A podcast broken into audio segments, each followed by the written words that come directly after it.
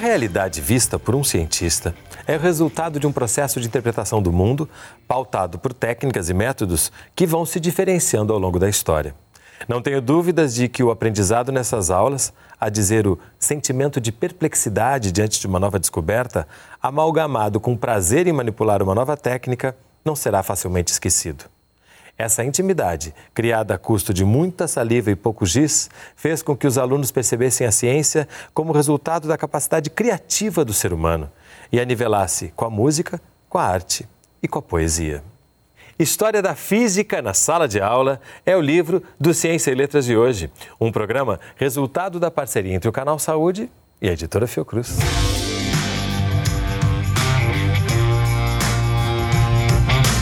Conversa comigo no estúdio do Canal Saúde a autora do livro, Élica Takimoto, graduada em Física pela Universidade Federal do Rio de Janeiro e doutora em Filosofia pela Universidade do Estado do Rio de Janeiro. E teve um mestrado em História também aí no uhum. meio, né, Élica? Que já vai nos ajudando a entender até esse próprio livro aqui, né? Uma graduação em Física, um mestrado em História, um doutorado em Filosofia. Mas antes de falar nisso, eu queria saber de você como aluna. Como aluna de Física, por exemplo. Como é que era para você?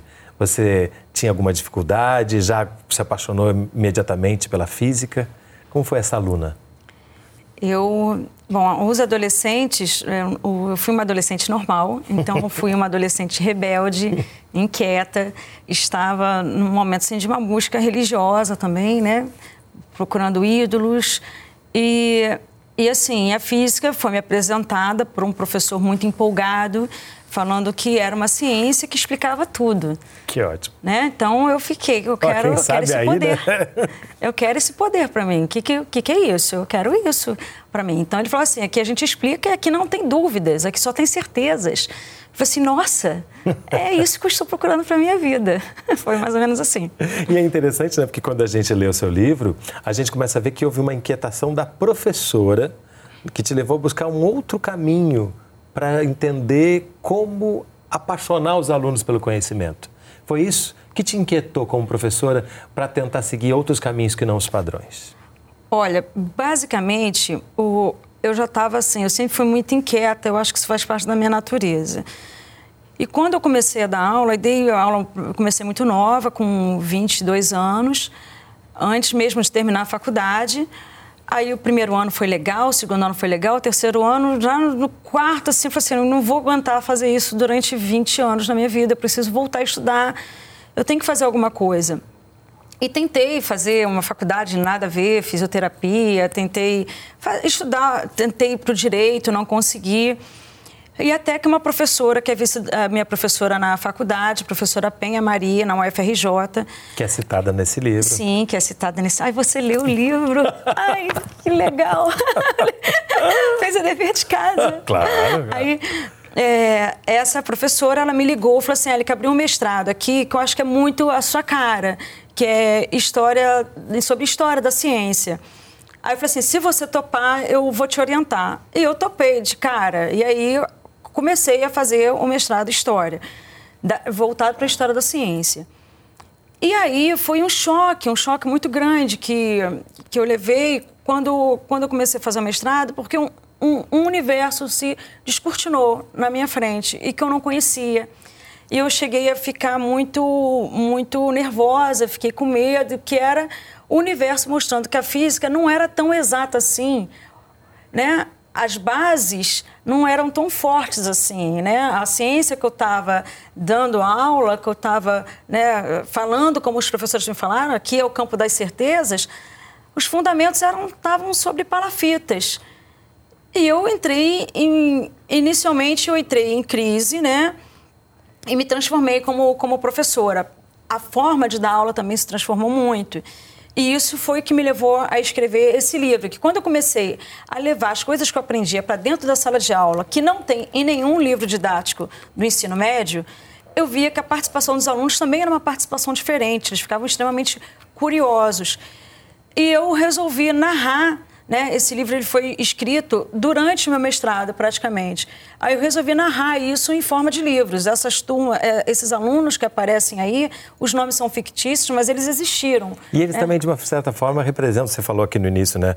O adolescente normal ou o adolescente rebelde, né? Sim. Eles representam esse universo amplo, porque também todos são iguais, mas todos são diferentes, né? Isso que uhum. é o uhum. bonito que tem sempre aquela que se preocupa em anotar tudo, aquele que está lá no fundo parece que não está prestando muita atenção, mas sabe sobre o que está sendo falado. Ah, Esse universo que uma sala de aula é composta e que aqui você vai se preocupando em fazer com que essa paixão uh, contamine cada um deles, uhum. né? Num determinado momento, Uh, após uma pergunta de uma, de uma das alunas, você diz assim: Ana, lembre-se de que não estamos discutindo a verdade, e sim a opinião de um filósofo do século XVII. Isso eu acho que é interessante para a gente entender o que você propõe aqui, que é a compreensão de como o conhecimento vai se construindo e não de um resultado apenas para você decorar e, enfim, ah, utilizar depois sim, em algum sim. teste específico. No, como meu mestrado eu trabalhei muito com fontes primárias, né? É, eu, eu assim, eu, eu testemunhei, vamos colocar assim, que a gente vai testemunhando como, como essa, como o conhecimento se dá. E eu percebi muito que o conhecimento se dá através de uma pergunta diferente. Quando o filósofo natural, né, que como a gente tratava até o século XVIII mais ou menos, que os físicos, químicos, biólogos, médicos, então, o filósofo natural que fazia uma pergunta, quando ele fazia uma pergunta diferente, é que o conhecimento avançava. E eu acho que é assim até hoje. E isso, quando eu vi isso, a minha forma de dar aula foi muito alterada. Porque eu falei assim, cara, os alunos têm que aprender a fazer perguntas e não a dar respostas. E eu, eu, eu acho interessante que, num determinado momento, por exemplo, você, nós que estamos lendo seu livro, entramos junto com você na sala dos professores. E aí o que se vê na sala dos professores é também um, um, um, uma manifestação desse mundo da não educação, né? onde você não não está compartilhando dúvidas, ou, o saber perde essa delícia que é essa paixão que aparece quando você descobre o valor de uma pergunta, né? Sim, olha, agora é nesse momento que eu crio muitos inimigos dentro da área onde eu atuo. É, eu criei ao longo dessa minha jornada aí muitos inimigos, porque os colegas, é, os colegas professores, não, claro que não são todos, né? Mas assim, em escolas particulares que eu já dei aula e até na rede estadual também, é, os colegas, ele, eles, eu acho que eles já estão é, fazendo parte de um sistema, sendo marionete de um sistema, e não, não é nem que seja culpa deles. A gente não, nunca é estimulado a pensar sobre o que a gente está fazendo, o porquê que a gente está fazendo assim. A gente age de forma como se tudo fosse muito natural. Por exemplo, eu chegar em, em sala de aula e, e eu aplicar é, uma ementa de um currículo que está aqui há 20, 30 anos. Parece que isso sempre esteve na natureza, mas alguém fez esse currículo, né? Alguém é, fez, fez essa ementa com uma proposta. Num determinado tempo. Num determinado né? tempo. E, e assim, e o professor, ele não. não eu estou falando isso porque eu fiz graduação, né? Licenciatura em física. Eu nunca fui estimulada a pensar de onde que veio o currículo. É interessante, né? Porque a mesma crítica que é feita aos alunos é feita aos professores. Temos Sim. todos que ficar. E isso é, isso é educação, né? A gente começa a pensar aqui em Paulo Freire, ele falava disso mesmo também, Sim. né? É preciso estimular as pessoas a pensarem por si e não apenas entenderem conteúdo só saber reproduzir. É. Exige do professor estar realmente ali naquele momento com aqueles alunos, ouvindo o que os alunos têm a dizer. Mesmo que pareça que aquilo que o aluno tem a dizer não seja tão interessante assim, você me parece preocupada em descobrir o que há de interessante nisso que ele está dizendo para poder devolver para ele algo mais instigante. Sim, sim, sempre assim. E para isso você precisa estar presente, aí, não, né? Aí o papel do professor exatamente muda. O papel do professor não é eu passar um, um, conhecimento, não é bem isso. É você até utilizar, né? Por exemplo, eu tenho que, vamos colocar assim, eu tenho que dar é, o, o, conteúdo de cinemática para o meu aluno no primeiro ano. Isso vai ser feito, né? Mas de uma forma que o aluno o tempo todo esteja debatendo comigo o que está sendo falado.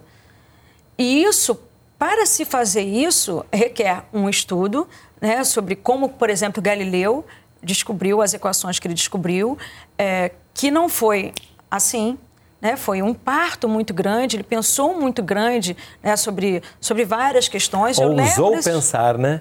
Ele ousou, ousou pensar, pensar num tempo em que isso era muito perigoso. E quando, por exemplo, eu estou dando aula para os meus alunos, eu sempre falo assim: preste atenção é, no que ele está perguntando e como ele está perguntando, porque isso aqui que vocês estão aprendendo, o que isso que Galileu fez, né, você pode usar para sua vida inteira é você olhar um problema que todo mundo já via e fazer uma pergunta. Isso que eu mostro para os alunos. Assim, olha que o que ele mostrou não é uma coisa extremamente complicada, assim como foi Einstein com a teoria da relatividade, mas é uma pergunta nova. Aí eu recorto né, os trechos de Galileu, como recortei alguns Do nesse diálogo, livro. Né? né? O diálogo entre os, os dois sistemas. Exatamente. Ptolomaico e copernicano. Isso. Nossa, mas você está tá muito E olha que bem. física, eu vou te contar. E aí tem essa questão. Física, para mim, sempre foi um bicho de sete cabeças. Quando eu vi esse livro, eu digo, meu Deus do céu. Mas, ao mesmo tempo, eu consegui ficar encantado com isso que você propõe. A física, ela é fundamental, porque a gente está falando disso aqui o tempo inteiro. Uhum. Mas ela é um caminho para você chegar até a educação. Isso que eu achei Ah, interessante. sim. Ela não é necessariamente o ponto de chegada. Ela é um ponto pelo qual você passa para atingir um, um objetivo maior. Sim, sim, que muito é maior. o prazer conhecer. de conhecer. E de perguntar. Mais sobre isso no próximo bloco, não sai daí. A gente volta já.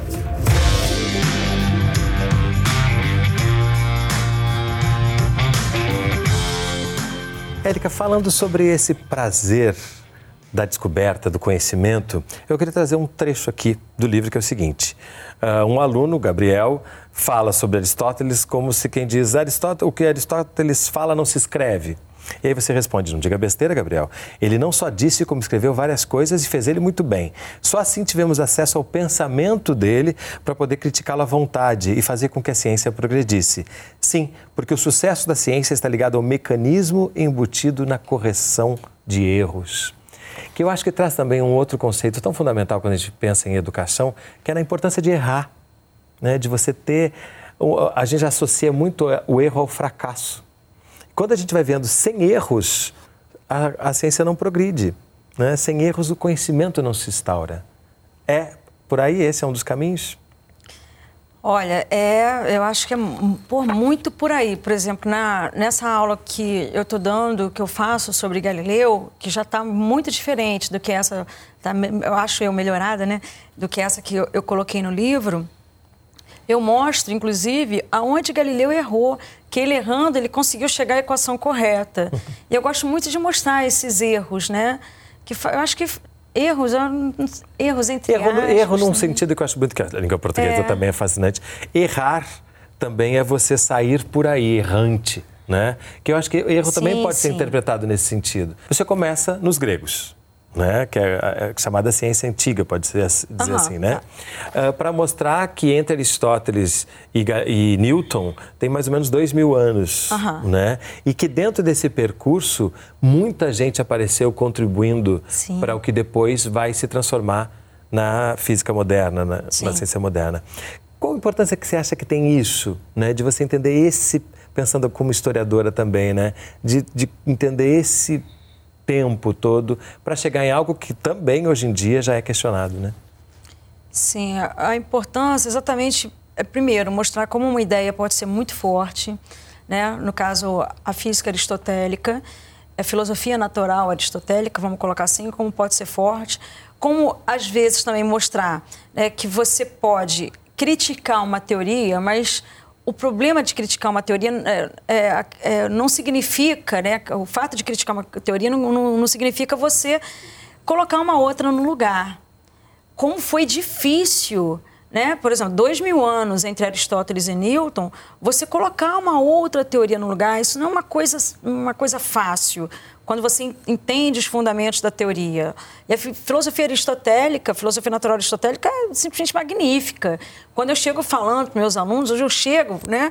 É, bom dia, sou a Elika Takimoto, professora de física. Eu começo ensinando a filosofia aristotélica e fica todo mundo feliz da vida, entendendo tudo. Aí depois eu vou mostrando, peraí, não é bem assim. E essa pergunta aqui? E mais essa, e nesse ponto, colocando as grandes perguntas que outros filósofos fizeram ao longo desses dois mil anos. E eles ficam meio assustados, porque eu, primeiro eu vendi o peixe de Aristóteles para eles. Então eles estão convencidos que aquilo ali é a verdade, né?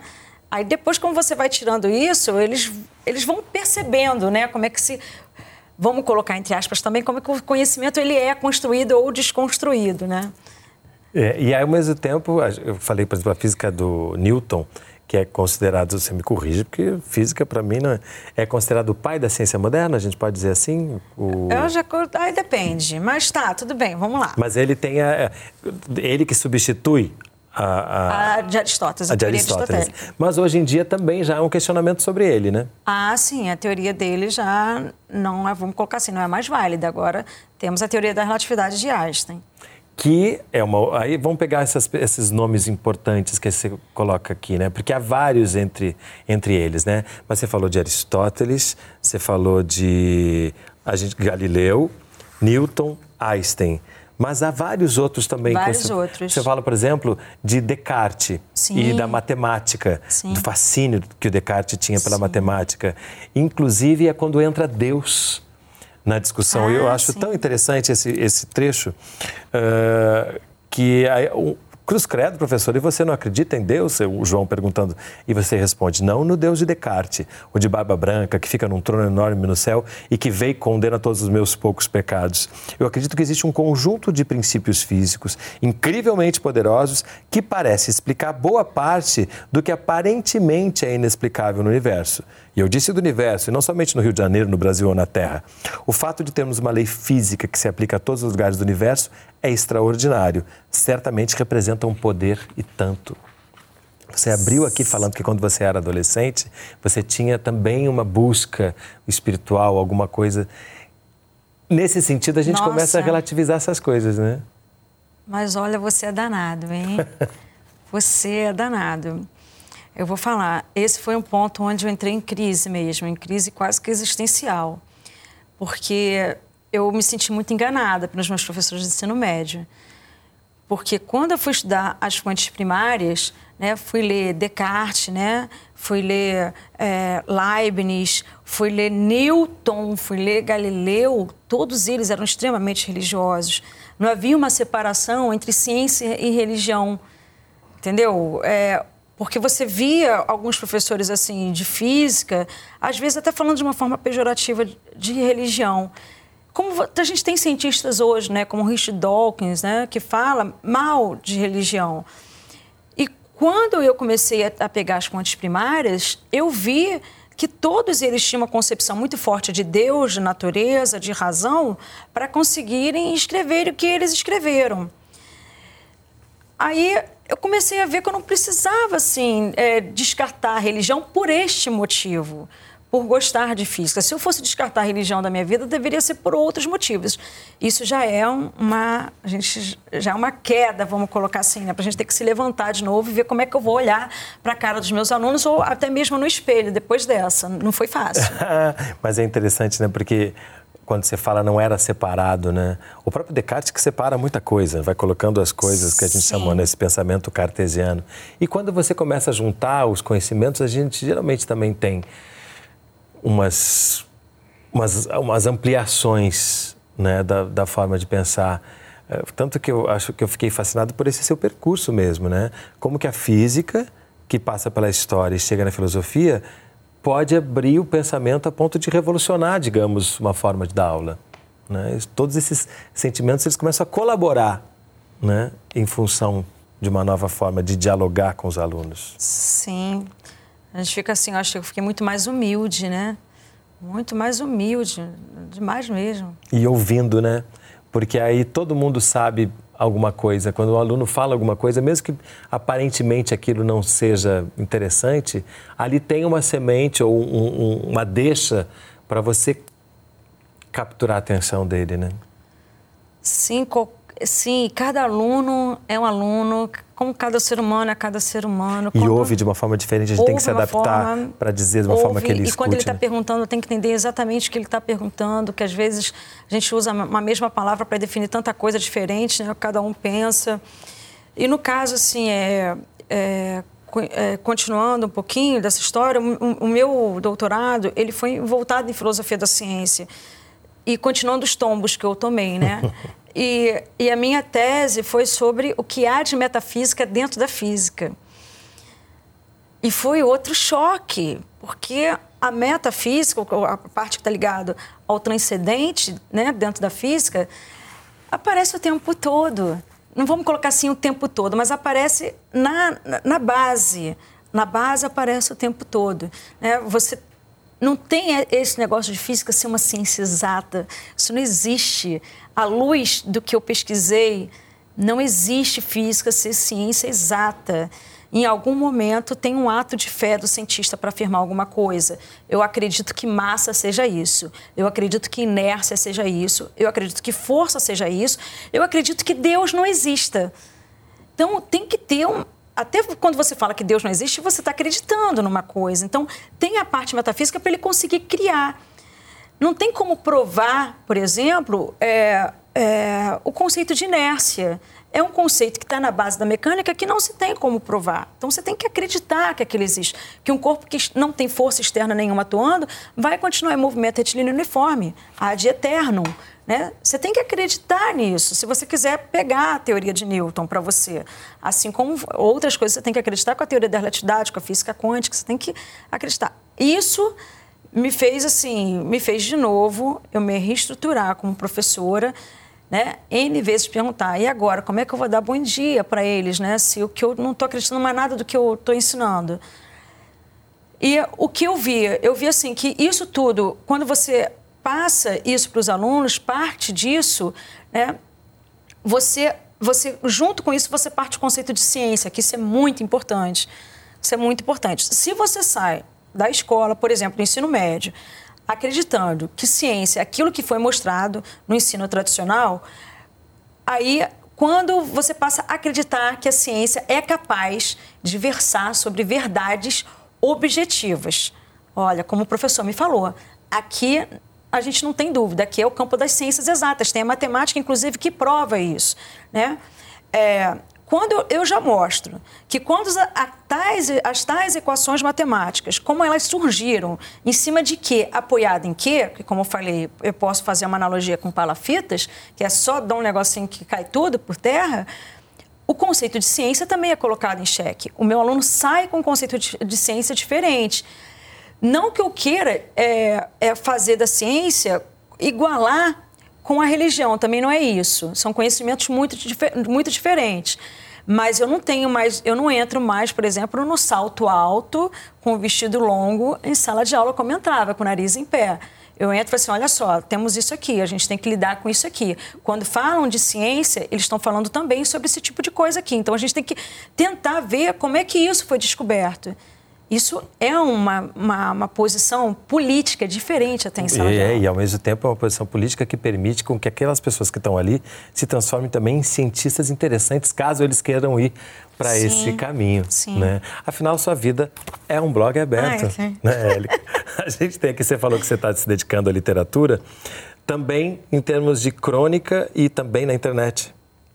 Sim. Sim. Como é que é essa trajetória? Olha, é, a questão da literatura na minha vida, né? Desde quando eu era, me entendi por, por gente, a literatura já faz parte da minha vida. Isso está no meu dia a dia. Né? Minha mãe sempre nos incentivou muito a ler. Nossos brinquedos sempre foram livros, gibis. E isso, para mim, foi me dominando muito. E eu, ao longo de toda essa minha história, sempre tive um livro de cabeceira, e de um literatura. foi e é Clarice Sim. Lispector. A Maçã no Escuro. E aqui estamos falando de uma grande, né? Sim. E essa aqui faz muito isso que você está falando, né? Essa aqui puxa o tapete da gente sobre todo, aquilo né? que a gente acha que sabe o tempo, o tempo todo, todo, né? O tempo é interessante todo. ver, né? Você estava falando aqui de ciência, a gente está falando de ciência, história, filosofia, religião, e como que a literatura tem esse poder, né? muitas vezes, colocar tudo isso junto, quando é uma grande autora como Clarice, né? Você diz, opa, que mundo é esse que estamos, né? Que mundo é esse? Ela, por exemplo, acho que através da literatura a gente ensina, a gente ensina, a gente aprende, né? A, a, a gente entende como o mundo é complexo, certo? Por exemplo, um, uma novela. A novela tem o bem e o mal muito bem definido, né? É, e a gente sabe que não é assim. A gente não é mal, a gente não é o bom, A gente é uma mistura de certas coisas, pode, a gente pode se transformar dependendo da situação. E como nós somos complexos, a sociedade é complexa, tudo isso. Eu acho que a literatura ajuda o tempo todo a mostrar, a tirar o tapete. E cair é muito bom, né? É, cair você é falou em muito tombo bom. várias, várias Cair vezes é aqui. Um, é um exercício tanto. Eu gosto de cair. Eu gosto muito de cair, porque eu sempre, eu sempre aprendo, né? E quando a gente lê seu livro, a gente vê que a, a ciência é isso, né? É sempre um conhecimento que cai para que outro possa surgir, ou alguém que critica para que aquilo possa ser revisto. E assim seguimos em frente Sim. com o nosso conhecimento. Érica, brigadíssimo, parabéns e Eu que brigadíssimo pela agradeço. presença. Eu que agradeço muito demais. O programa Ciência e Letras é resultado de uma parceria entre o Canal Saúde e a editora Fiocruz. Se você quiser entrar em contato conosco, mandar sua crítica ou sugestão de leitura, nosso endereço eletrônico é canal.fiocruz.br. A gente se vê no próximo programa. Até lá!